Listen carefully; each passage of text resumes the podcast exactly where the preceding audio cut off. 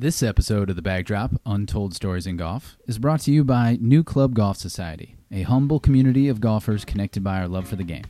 Follow us on social media with the handle New Club Golf.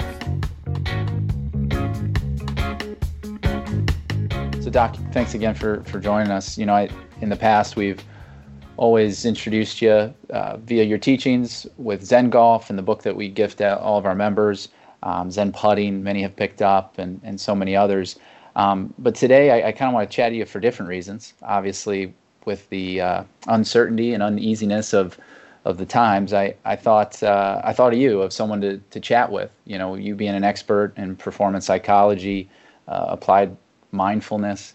Uh, your background is just uh, just fascinating when it when it comes to that. I think it's certainly when you think about mindfulness, it's something we all need a little bit more of right now. So, um, you know, for for those that maybe don't know, can you give us some background on you know, how you got started in that arena and, and where your career path kind of got going. Sure. Uh, I'm happy to. Good to talk with you again, as always, Matt. Uh, it, it really started. Um, I just remember I, w- I was always a questioner, even as a teenager. Like, you know, uh, different traditions. Why do you have these rules? What, you know, what's that about? Trying to understand um, both both ordinary life and some kind of um, sense of of spirit. Then I, I went to Cornell and I, I was in engineering, and I had a kind of epiphany, and I said, you know, is this really what I want to be doing with my life? What am I really interested in? And and asking myself that question, I came up with, you know, I do all these crazy things. I make the same mistakes over and over again. Uh, I do self-defeating things. The, when you know the way that I try to get what I want ends up very often getting me the opposite of what I want. What's going on uh, for myself and and other people? So I said, well, that sounds like psychology. Um, and I, I was in engineering at the time and, and headed right over to the psych building and said, I want to change my. I had to change colleges from the College of Engineering to the College of Art and Science, and um, at Cornell. And they said, you know, why do you want to major in psychology? And I wrote down to find out why I want to major in psychology. but the uh, um, what I like to tell people is I, I decided I wasn't going to be uh, inventing a cleaner running engine to reduce air pollution, but I could help people have cleaner running minds to reduce mental pollution. So, mm-hmm. so that that was really the start. Uh, not long after that, I encountered um, the Eastern wisdom traditions. Keep in mind, this was 1969, 1970. Uh, the Beatles were studying yoga with a Indian teacher. It, it was uh, and meditation with an Indian teacher. Um, so it was an opening and flourishing of uh, interest in Eastern wisdom traditions. And the, the first book I had, I, I started looking through it, and it was a book on Buddhism. And I kept saying, uh, this makes sense, this makes sense, already think that, already think that, that makes sense, that makes sense, already think that, already think that. And at the end of the book, I said, huh, I'm a Buddhist and I didn't even know it. So that was really how I got involved in it. And then met, uh, took the opportunity to get instruction in mindfulness, meditation, and meet teachers um, in a variety of different traditions Zen, um, the mainland main it's not mainland but uh, it's called the pure land school one one of the chinese schools of buddhism. But my real real connection was with the tibetan buddhist teachers. And that became the tradition that i devoted myself to well strangely enough for the last 50 years. I'm, I'm going to turn 70 this year and and i was turning 20 when i got in, involved in this and it really uh, complemented the psychology side and, and actually gave me a deeper understanding of the mind. The Eastern wisdom understanding of the mind, uh, I felt went way deeper and, and more fundamental. but Western psychology also provides uh, some techniques for uh, for working with and implementing some of these practices. So blending the two together to me has been the most powerful thing. I finished my PhD in Western psychology and and and focused not on therapy, but on social psychology and uh, interpersonal interactions. Um, so that so that was really the where my Western psychology training went, and the Eastern psychology really um, went to working with again personality styles and how we learn, how we perform, um, how we get on our own way, and how we get out of our own way. So it was a natural thing for, as you can, you probably heard me talk about.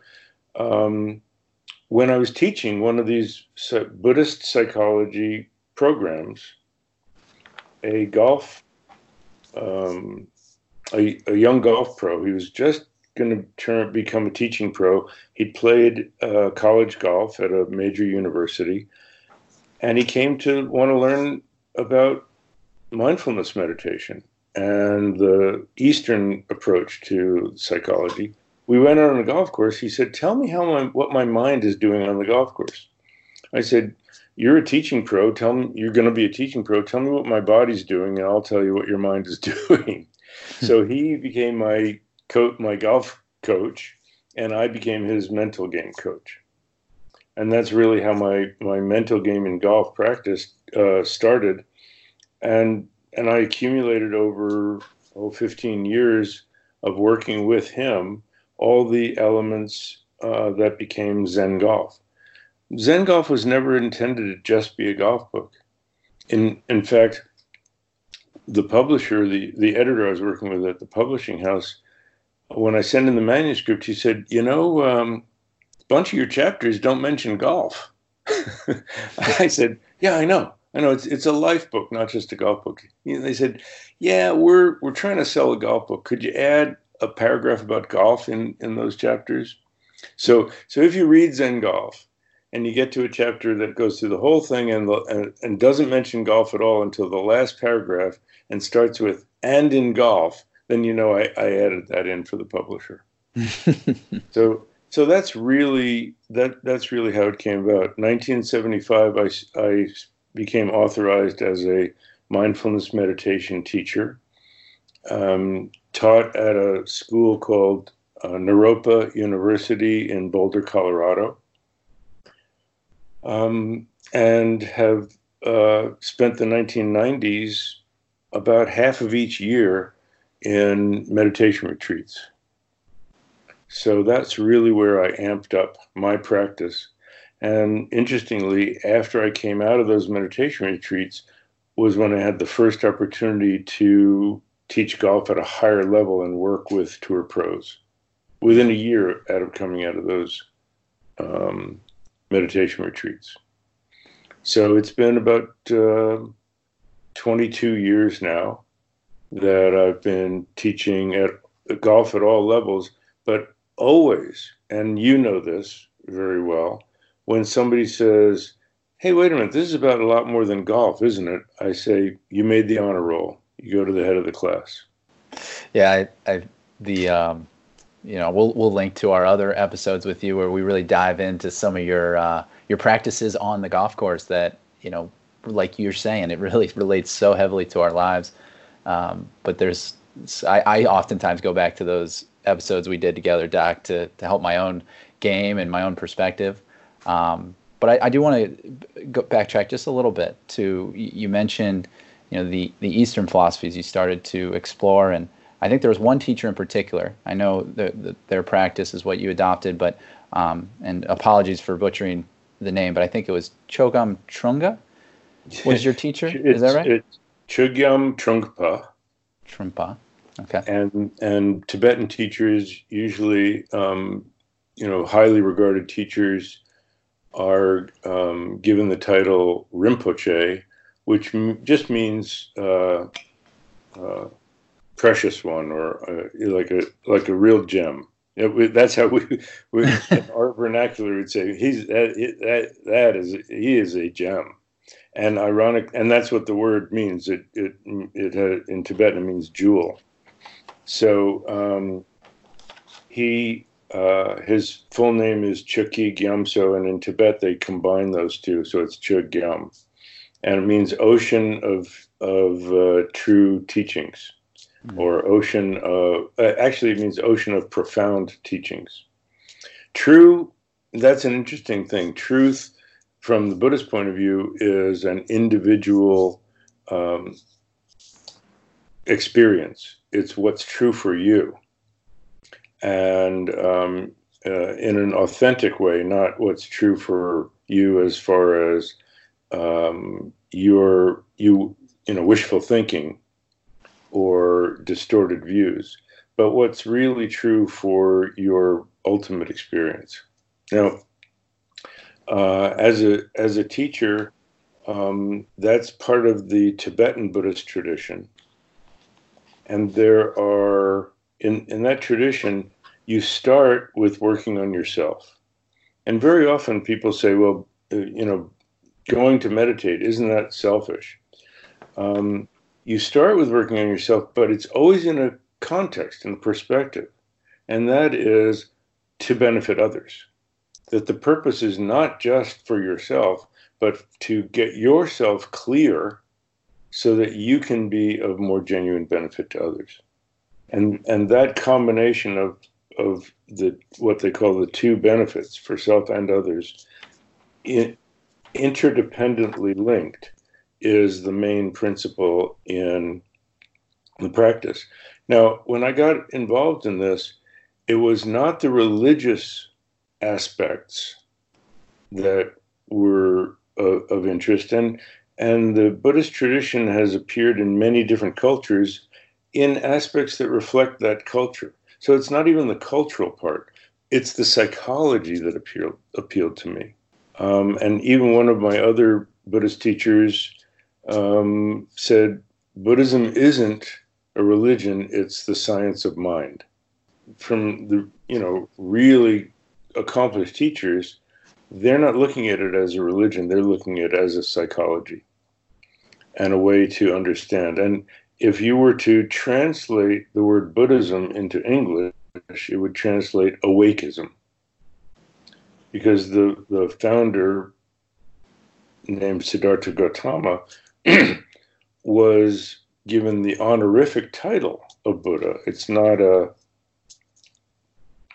it's a title and it means one who has woken up, awakened, one who's awakened from the sleep of confusion and distorted views of things. It's that it's kind of that simple. So we all can wake up. And we do, you know, we have moments when we're awake, you know, really, really awake, and all the filters and all the ways in which we um, see what we want to see and ignore what we don't want to see um, drop away and we have a moment of real clarity that is a selfless moment of clarity. And often in situations like this, where there's um, uh, danger and and people are uh, are worried and in fear, moments happen where a lot of where people have that kind of clarity. And so mindfulness practice is really about extending those moments of clarity and and bringing them in more ex- extending them and expanding them in your life so that your our usual proportion of 1% clarity and 99% confusion at least moves in a little a little direction at least we can get 5% maybe 10 wouldn't that be great if we had 20% clarity and only 80% confusion but that's that's the idea it's not all or nothing. It's moving in that direction and having, instead of glimpses, moments, and then instead of moments, minutes. And hopefully, you know, more than just a couple of minutes at a time. But that's what the practice is about. And, you know, um, a lot of what I've been offering to people, and I want to offer it to anybody who's listening to the podcast. If you would like some personal instruction in mindfulness beyond what I'm going to talk about today, just email me at info at zengolf.com and let me know, and I will try to set up a either I'm either going to do a like a, a, a Facebook Live or a, YouTube or a Zoom cast, um, or or may have the opportunity to be able to give you a call personally. So include a phone number, and I'm and I'm happy to help people out for no at no cost. Um, I also do, you know, um, more of my lessons through FaceTime or Skype or you know tele telecalls, video calls. Uh, and if people still want to have lessons to work on their mental game in golf and in business and in life, uh, I'm I'm putting everything at half price during this whole this whole crisis to make it workable for people. So I just wanted to let you know that, and you can um, let people know. Yeah, we'll we'll link to the to the links and of everything in the show notes and make sure people know that's that's available to them. You know, for and let me let me say something about mindfulness, and and that is it's really really important right now um, for two reasons, and and that is um, both to, to help calm people down, but also to help them see things more clearly. So, to understand mindfulness, what mindfulness means is um, you are paying attention to what you're doing while you're doing it and knowing that that's what you're doing. The original Indian word for it is actually remembering what you're doing. Uh, think about you. Everybody's had this experience of a lack of mindfulness. You uh, you're headed for the kitchen to get or do something. you get distracted, get involved with something else, then remember, oh yeah, I was headed to the kitchen. You walk in and you go, okay, why did I come in here? there is there is your moment of lack of mindfulness. In other words, you don't remember what you were doing. You lost track. So mindfulness is simply knowing what you're doing while you're doing it, and knowing that you're you are um, present to your full experience, both external, your perceptions, and internal, your thoughts and feelings.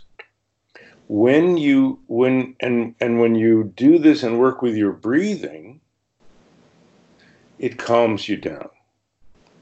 So I want to will during the session I'll give some breathing practice to help people calm down. But the ultimate purpose is not just to be calm, but to be clear.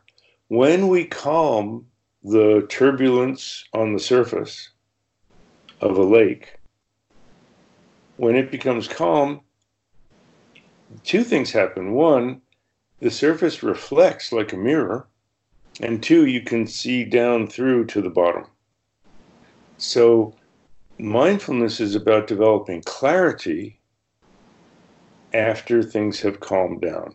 And that is perfect for these times of chaos. My my brother is on the faculty of the University of Michigan Medical School. Very high-ranking doctor, just really smart guy. And he I called him and he said, "So are you suffering from PPD?" And I said, "What's that?" He said, "Pandemic panic disorder." and and that is panic and going overboard about this the whole thing now we don't want to downplay it, and I think that that has that that some of our elected officials trying to downplay it and make it seem like it's not so serious um, have actually done harm in that way. But the other direction is also a problem. Uh, as it, as in one of my chapters in Zen Golf, you produce what you fear. So in fact, um, people panicking and hoarding things produces shortages that wouldn't be there if they weren't afraid of shortages. it, it, you produce what you fear. So, so we need to calm that sense of panic so we can see clearly and make more reasonable decisions. Once we calm down and we say, okay, is, is it really necessary to have 40 rolls of toilet paper at home? You know what? If I run out of toilet paper, I can sacrifice one of my dish towels and use it and wash it out in detergent every time I use it. That's what people did before there was toilet paper. you know, you, you, you, you have to be able to see and think clearly and understand that people can, you know, farmers are still harvesting crops and growing growing things uh, and sending them to market. So if we and grocery stores are still open, pharmacies are still open, you, you don't have to panic and go crazy over things. So the first step is work with your breathing and move your energy down. Now, you do you want to talk about that now, or did you have another question?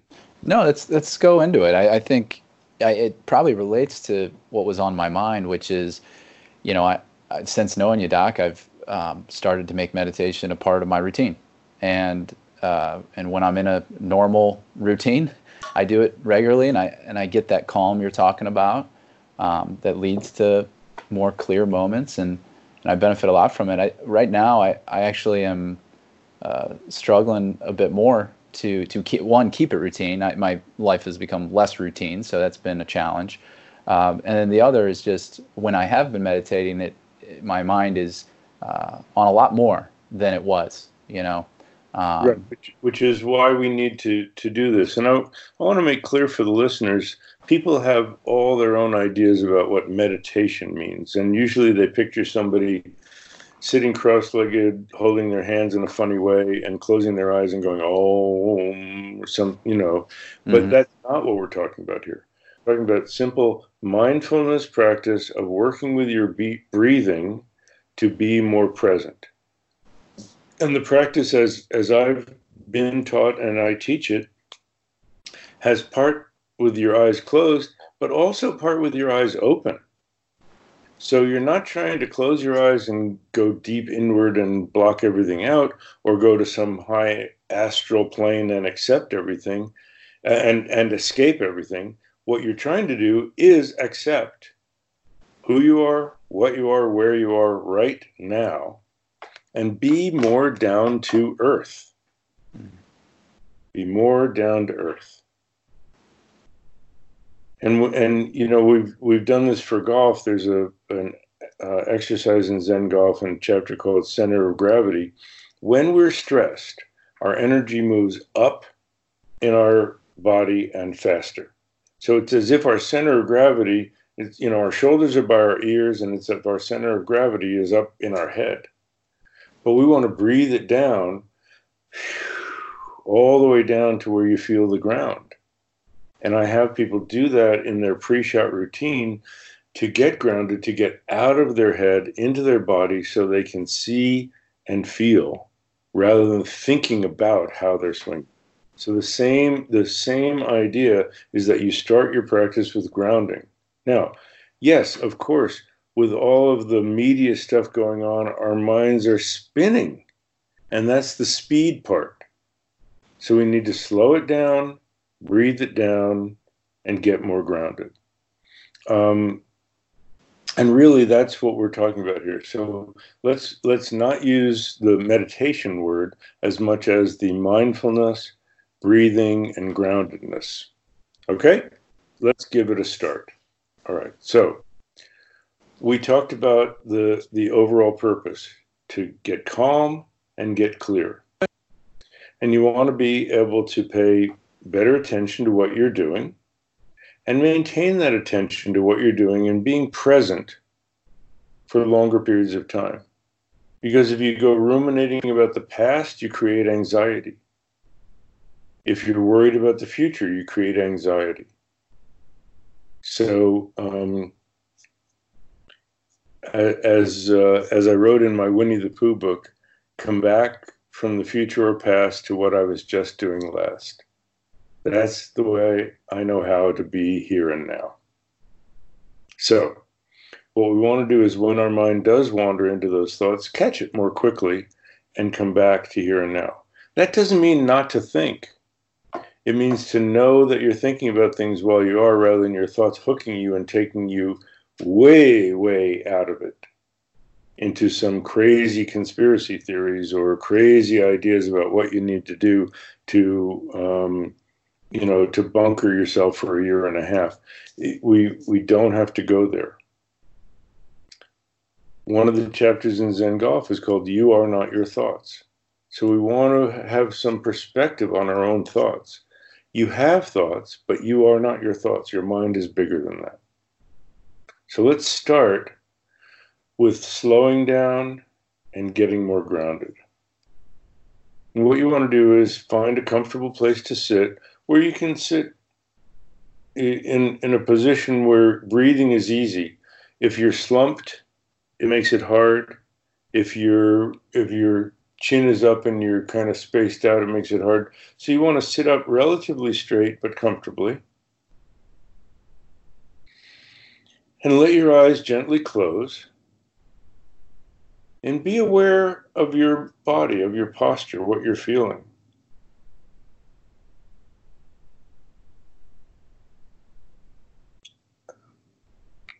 I'm going to give you a place to read some more about this, but we're going to just go through it briefly. So, first, just feel what you're feeling, be aware of your breathing. You can feel the breath coming in mainly through your nostrils, ideally through your nostrils, coming in, going back down the back of your throat, and, and filling your torso. And as your torso empties, it comes up and goes out. Just feel that breathing for a little bit. Feel how the air comes in, fills you. Feel how it goes out and empties, empties and goes out.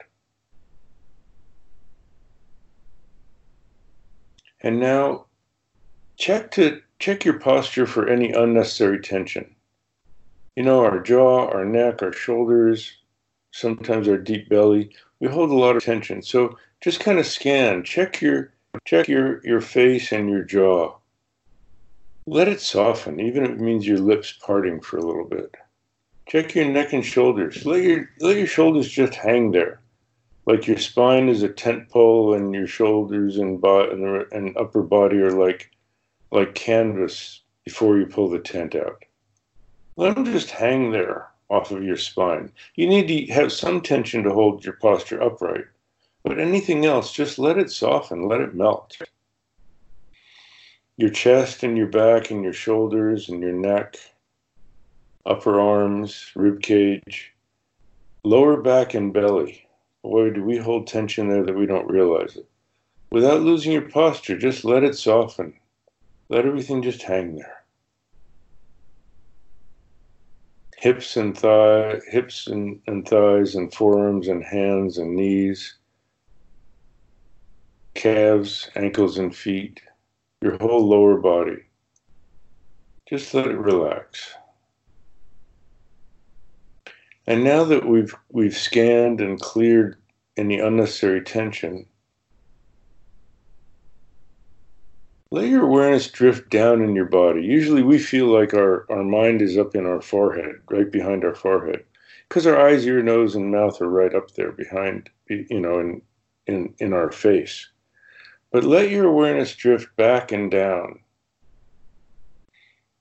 down past your throat, down past your chest, like a leaf gently settling to the bottom of a pond. Let your awareness drift down past your rib cage and down past your navel to the deep core of your torso, a couple of inches below the navel, just in front of the spine.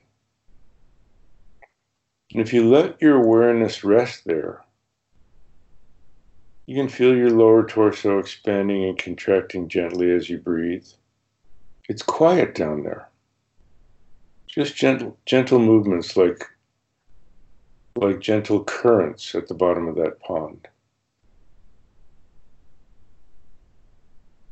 And really let yourself sink down Sink into the chair or cushion that you're sitting on. And imagine that your lower torso is merged with the earth. If you've ever been to the beach and half buried yourself in the sand, it's like you're part of the earth, but your upper torso extends majestically upward like a mountain. Being part of the earth is as grounded as you can be. So that's the first part of the practice, the grounding practice. And you do that for a few minutes. And any thoughts that come while you're doing that, just let them come and go like birds flying across the sky. If you find yourself taken away in thoughts, just go, oh, I was just, that's daydreaming. It's like daydreaming. Back to feeling grounded. And the next step, after you've done that for a few minutes, is to open your eyes a little bit and just kind of look at the space that you're sitting in awareness of your body, awareness of the space that you're sitting in. And focus on what it feels like to take the breath in and fill your torso. And you don't want to manipulate your breath, just be aware of it. You're more of an observer than a director. Let the breath come and go like the wind. However, long or short, deep or shallow, just be aware of what it feels like coming in through your nostrils, filling your torso. And then there's a change of direction, emptying from your torso and going out through your nostrils. You can focus on two different places. That, that point of your nostrils with the breath coming in and out. And you'll find it interesting Coming in, it feels cool and dry. Going out, it feels warm and moist. Or you can feel your deep belly filling. It feels like it's filling as the breath comes in, expanding as the breath comes in, and emptying as the breath goes out. So you just want to have that feeling of coming in and filling, emptying and going out. And that's all you need to pay attention to along with your posture. Now, as you do that, at some point your mind will probably wander into a daydream. It just takes a little flicker and a sequence of thoughts happen, and suddenly you're gone. You know, you could be sitting there going, Oh, this is very relaxing. This reminds me of that yoga class I took. I wonder what happened to that instructor. I thought she was really good. I think she moved to New York. I love New York. That play we saw. And suddenly you're in New York watching a play within five thoughts. That happens to everybody. Just have a sense of humor. When you realize that you, you're not with your body and breathing anymore, but off into a daydream, smile and go, ha, daydreaming and come back to your posture, the feeling of filling, and the feeling of emptying as the breath comes in and goes out. And that's really the main thing that you're going to be doing for this session. Maybe it's just a 10, 10 minutes, and you do this for five or six minutes. If you only have five minutes, do it for two or three minutes. But the idea is to that your breath is always happening in the present moment. And it's not something you have to do. It happens by itself. And it's not something that you need to control. Now, we want to be able to take this out into our environment. So after you've done that for a while, you then want to raise your gaze and look out to the environment. And be aware of your perceptions. So for the next couple of minutes, you just notice what am I seeing? What am I hearing? What is my body feeling? And what thoughts are going by the screen on the screen of my mind? You might even have smells that you're noticing. Probably won't be tasting anything, but all of the sense perceptions. And you can let your mind move through any of the sense perceptions, what you're seeing, hearing, feeling, thinking, because all of them are happening in the present moment. Again, if those thoughts take you off into a daydream and you realize you're not there with your body and your breathing, just smile, make that little mental note, daydreaming, and come back to the posture, the breath, and the environment. Now, at the end, if you want, you can close your eyes again, take a minute of doing more grounding, getting calm, and then get up and appreciate. And and what one thing that we like to do at the end of the practice is is feel like we're doing this not just for ourselves but for others. And at this time of crisis, that's really important. So what you want to do is say something like this. Say, you know, the the the mindfulness practice, the meditation, the calming, the clearing that I've just done may it not just be of benefit for me, but of, for others as well. And that sets your intention for the day to try to think of others as well as yourself. So that's that's simply the practice. Those uh, three parts and the way that you close it. And you can start with the intention. Say, I'm doing this not just for myself, but for so I can be there for others as well. Then grounding, internal awareness of breathing, and then external awareness of environment. And then dedication of the benefit to others as well as yourself.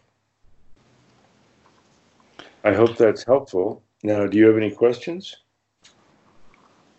Wow. Yeah. No. That, uh, it it absolutely is, Doc. I feel uh, feel much calmer than I was about 20 minutes ago, and I think, you know, what what was one thing I want to reiterate there that helped helped me is where where you shifted my perspective from uh, a stand I don't want to say standard, but a meditation practice, as I have tried to include, to just talking about uh, mindfulness, being grounded, and, and, our breathing, and and the other thing, you know, I I just wanted to share was the the outward look on others. I, I think part of why I've been you know struggling a bit more, it's a bit more anxiety is I am thinking of those others, whether it be my parents who are, you know, in a at-risk demographic or uh, my wife who works at a, a, hospital. I think my thoughts are there with them, so I haven't been able to uh, calm as easily. But this, uh, you've really shifted my perspective of you, the reason I'm doing it is for them, is for those people, is for everyone else who, you know, relies on us um, to to be that that clear, thoughtful person. So uh, thank you. Thank you for doing that. I hope that's helpful. You know, um, let me make some comments about some of the some of these things, um, and and that is, people may sit down and go, "Oh my gosh, this is a flood of thoughts. This is making it even worse." N- not really. It's just that um, you become aware of how busy your mind is. So again, have a sense of humor. Be kind to yourself this isn't making you think more it's making you aware of how much you are thinking and and and this is the clarity part how many times do we think the same thing over and over and over again? Um, once you realize that you start to have a sense of humor. Now you may have patterns of thinking that you start to see that you don't particularly care for. In that case first you accept it, and second, you can use the techniques that, that I've taught in Zen Golf for, for change and, and all my other books for changing habits and be able to say, you know what, I'm just going to notice how many times I do it with the intention that I'd like to do it less. And that's kind of a simplistic version of it. But but that's the idea. Now, let me talk about worry, okay? Because uh, I address that a lot because, you know, golfers we're we're we're often worriers. That that tough hole that's coming up next, or whether I can pull this shot off or not. So, uh, in thinking of others and thinking of yourself, uh, there's an old Zen saying: if there's something you can do about it, then there's no need to worry. If there's nothing you can do about it, then there's no point to worry. So let's take the first part first. And, and this kind of goes with uh, um, what they do in the 12 step program of the um, serenity prayer. Uh, the wis- you know, may I have the strength to accomplish or change what I can. May I have the serenity to accept what I can't control or change. And may I have the wisdom to know the difference. So the clarity part is knowing the difference. The calming part is the serenity and acceptance. And once you have that, then the action part is you've clarified what there is something you can actually do about things and do it. If you're worried about your uh, parents in in the age demographic, communicate with them the best you can, and accept when they don't get it. and and that no matter how you say it, they don't quite understand it. But you say, "Well, I did my best." Um, and for your wife who's in the healthcare, that that's a very at-risk demographic, and and, a, and an essential person in taking care of others. So you do everything you can to support her and minimize her stress at home because stress is an indicator of immune system um, danger. If you are under stress, your immune system is not functioning optimally. And that's the other thing that this practice will do. It'll actually boost your immune system to do this calming and mindfulness practice. There are studies that have shown that that it it strengthens your immune system because stress and anxiety, again, you produce what you fear. The stress and anxiety about whether you're going to get sick make you sick.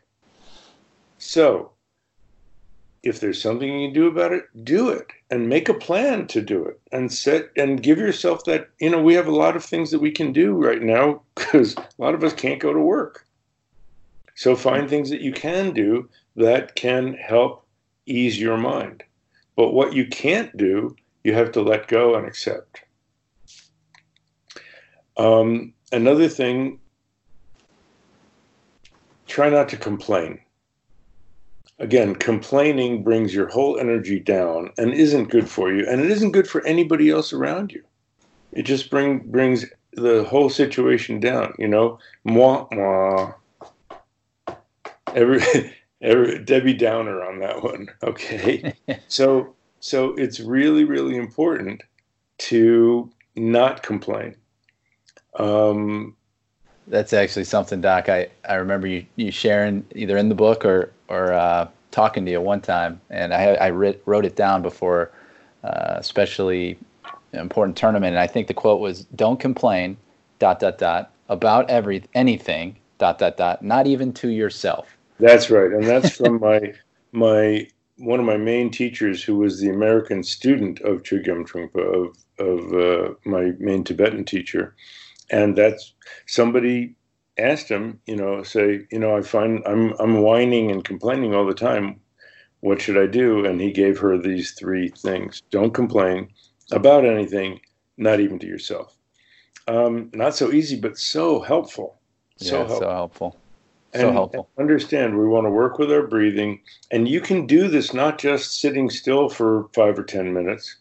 At any point during the day, take a time out. In uh, in Japan, uh, at random times, in the in the monasteries or in the in the meditation um, centers,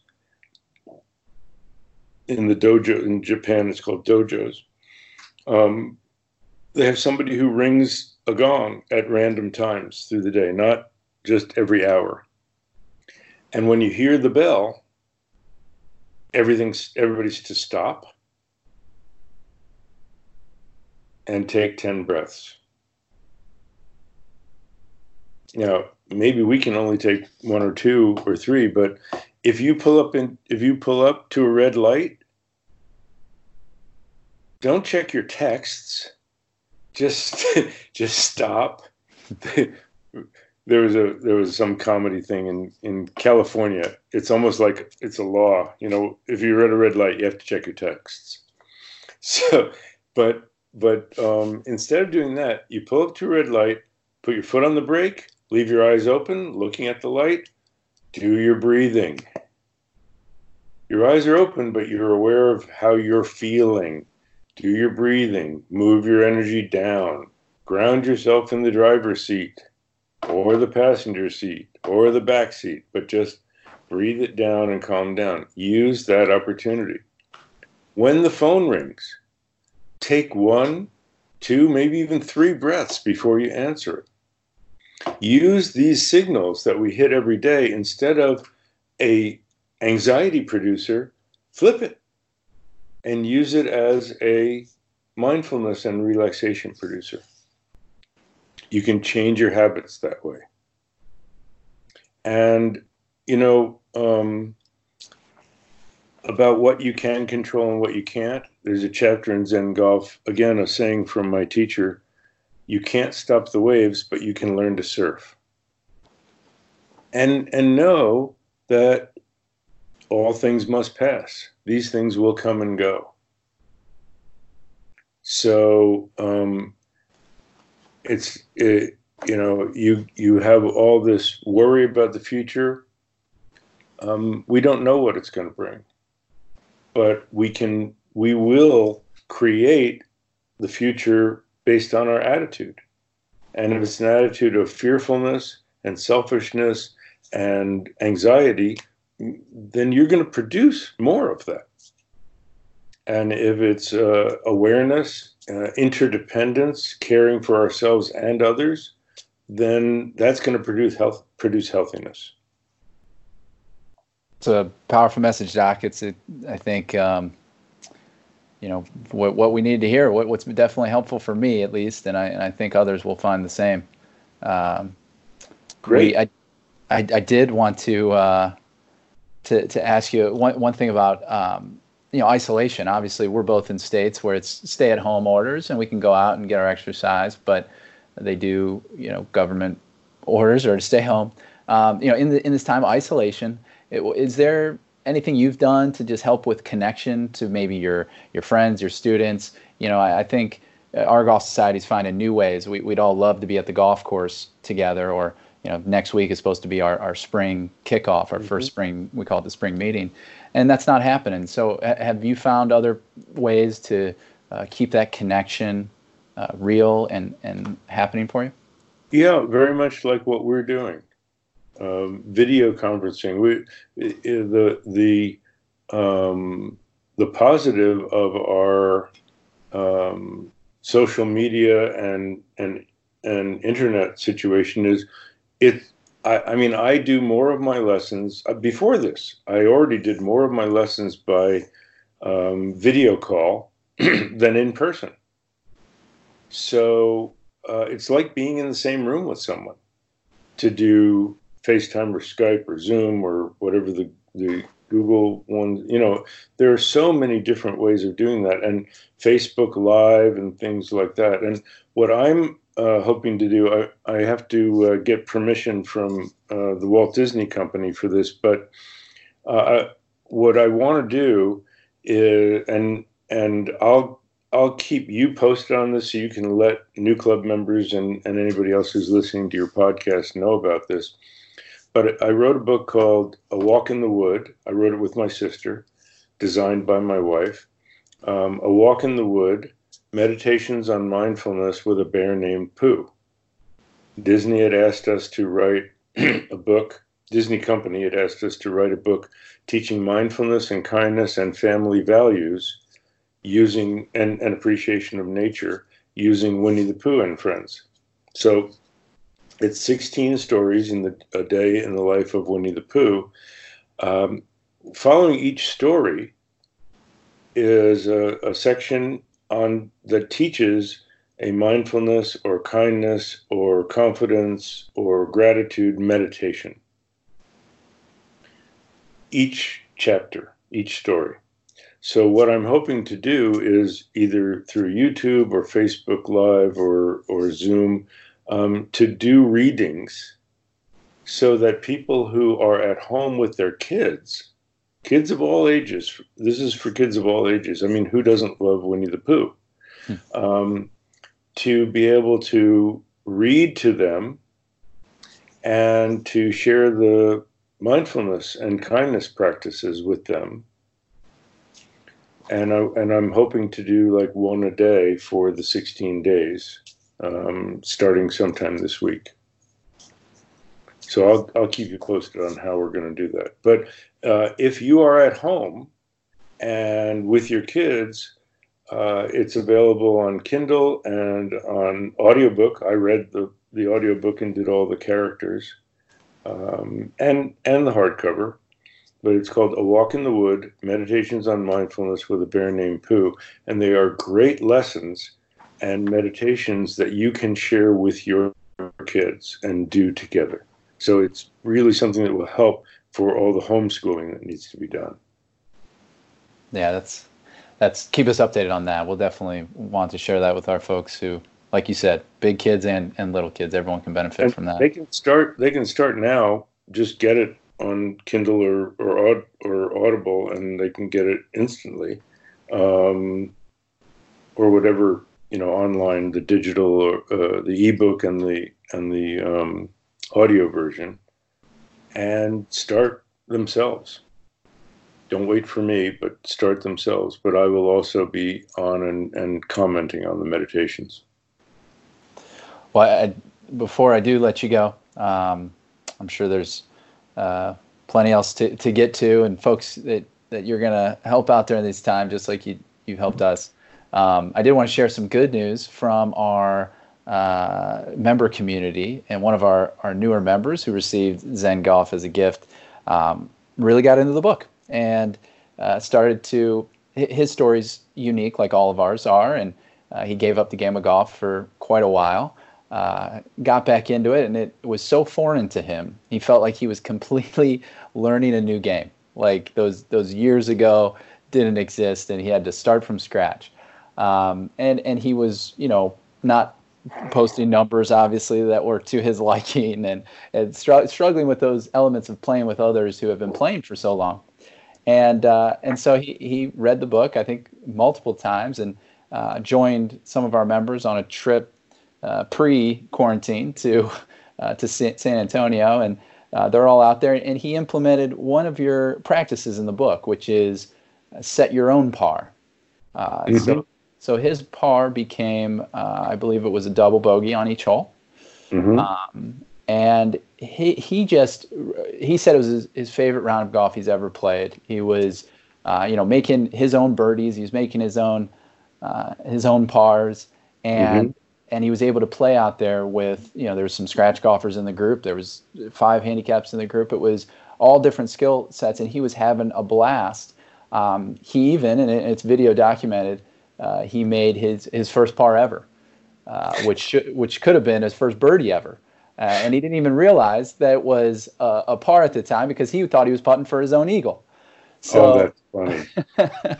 so I just I just wanted to share that with you. Uh, Eddie Bacho is probably listening. He he has been um, a really special part of our community, and, uh, and, and you know you're touching folks in, in all kinds of ways, Doc. So we just wanted to thank you for your uh, your mindfulness, for your kindness, and uh, and and everything you do. Thanks, Matt. Great to be connected with you and all the NewClub golfers.